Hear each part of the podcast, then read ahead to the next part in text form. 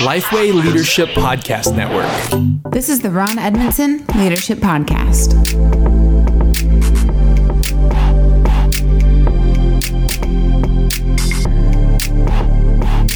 Thanks for listening to the Ron Edmondson Leadership Podcast hosted by Lifeway. Ron's mission is to help church leaders become better leaders, and I'm your host, Nate Edmondson. In today's episode, we're going to talk about four ways that a leader can create capacity. Pops, just to get us started, how are you defining capacity for this episode, and why is this an, an important topic for leaders to think about? Well, it's important because all of us need capacity. I'm defining capacity as the ability or power to do, to experience, or, or to understand something. And all of us as leaders, most of us, I would hopefully realize that capa- the capacity of the organization impacts our potential to reach our mission, to recruit more volunteers, to to do the programs we have on our want to do list that we haven't been able to do to.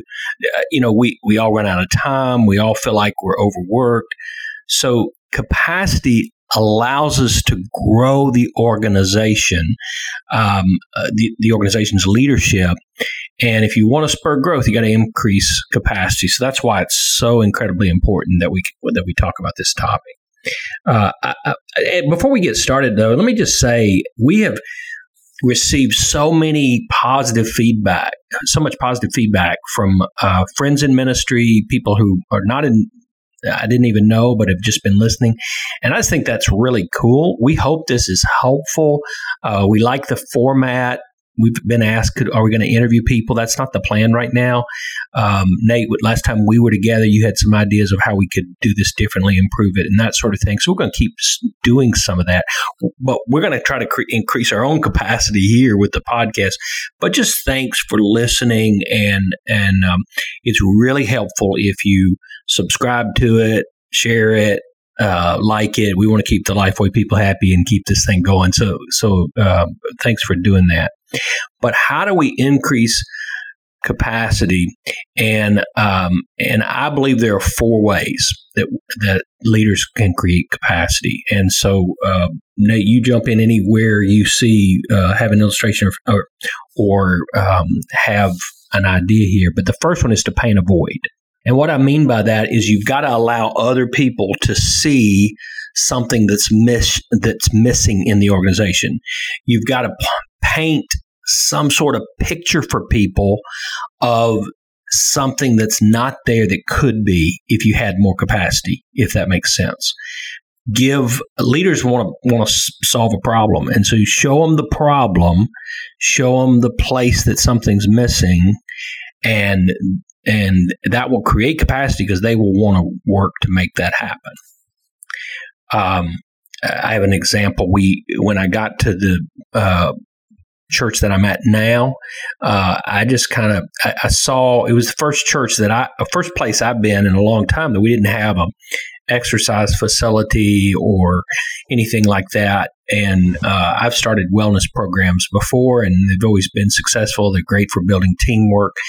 So I just cast that void to them. Like we don't have anything like that, and uh, we got just volunteers showing up to say, "Hey, I'd like to work on that. I like to work on that." And as we record this, we've been talking about it for several months. Tomorrow, we will officially release our wellness initiative, and I had very little to do with it other than paint the void. So, how can a leader paint the void?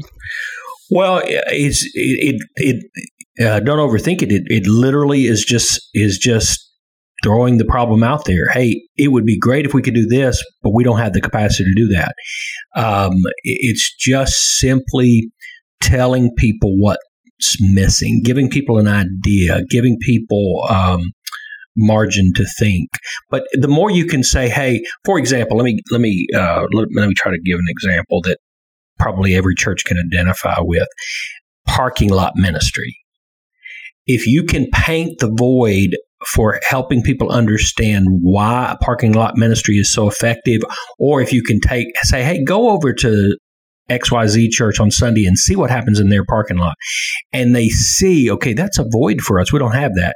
People will rise to the occasion to help meet that void once they know the void exists. Does that make sense?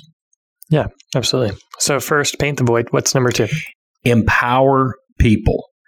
Empower people. Now, that sounds, I mean, we always talk about that. I certainly always talk about that. But giving people the tools, the resources, and finally the authority to accomplish tasks creates new capacity. Um, many times people feel that they've done all they can with what they have.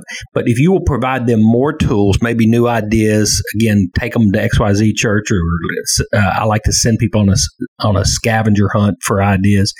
If you will let people find solutions, um, then uh, in, they will rise to the occasion again to meet the need. So empower people. It's a huge, huge, huge um, uh, way to do that. Um, What's an example of where you've empowered people to create more capacity? Well, when I I, use a current uh, context um, in uh, when I got here, our review process is weighty. It's it, it, it doesn't seem like it's very effective. It doesn't motivate people. Uh, and so, um, again, it was all, almost a paint the void kind of situation. I didn't have to paint it. They knew it was a problem. But I simply called a group together that are wired to think strategically and implementation wise and details and all that. And I said, could you take what we have and make it better? They've been meeting for several um, they've been meeting several times, supposed to bring me a proposal in the next uh, month or so. And so we just empowered them to go solve the problem. That's awesome. So empower people. That's number three. Number three is to release ownership. Release ownership. Let go of your attempt to control an outcome so others can lead. That increases capacity because so many times we try to control the outcome. We and and and right or wrong, I mean, we have this vision in our mind, we have this idea of what something's going to look like. The more I hold on to the ownership of what that's going to look like, I'm stifling people's creativity, not creating new capacity. So the more I can release ownership and just say, this is yours. Here's what we need to accomplish, but you run with it, and I'm going to be happy with the outcome. Uh, the the more capacity I've created for the entire team. Number four, lead people, not tasks. You see the notes, lead people, not tasks. Um, that that one is so incredibly important for every leader to get. But if you're always the doer and never the enabler, then you're not really a leader. Um, more than likely, you're simply simply a barrier to what the team could accomplish if you got out of the way.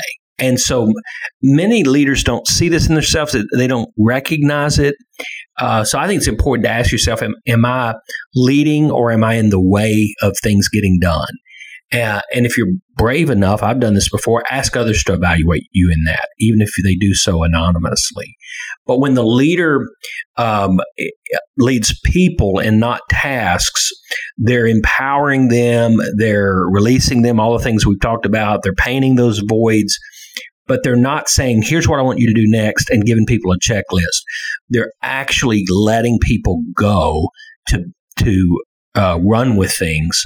And that creates automatic capacity in the organization. And when a leader creates capacity, so there, there's there's four things: paint the vo- paint the void, empower people, release ownership, and lead people, not lead tasks, and, and I would say manage tasks is more likely the, the better verbiage. But when that is happening, the organization increases capacity and things can start to grow again. Awesome. Thank you, Pops. Well, I hope it's helpful. Again, if you're enjoying this podcast, please help us out. Download, share, subscribe uh, so that you don't miss a, an episode. But would you just let someone know today to listen to the Ron Edmondson Leadership Podcast? And we, we started to get ideas too, which is huge. So if you've got an idea for a future podcast, an issue you want us to address, send it to us and we'll try to get to it soon. Have you listened to the Five Leadership Questions podcast yet? The one hosted by Todd Adkins and Chandler Vannoy? They're a part of our Lifeway podcast family. They recently interviewed Darren Gray, Jamie Ivey, Pete Scazzero, and many more. Just look up Five Leadership Questions on your favorite podcasting app and subscribe today.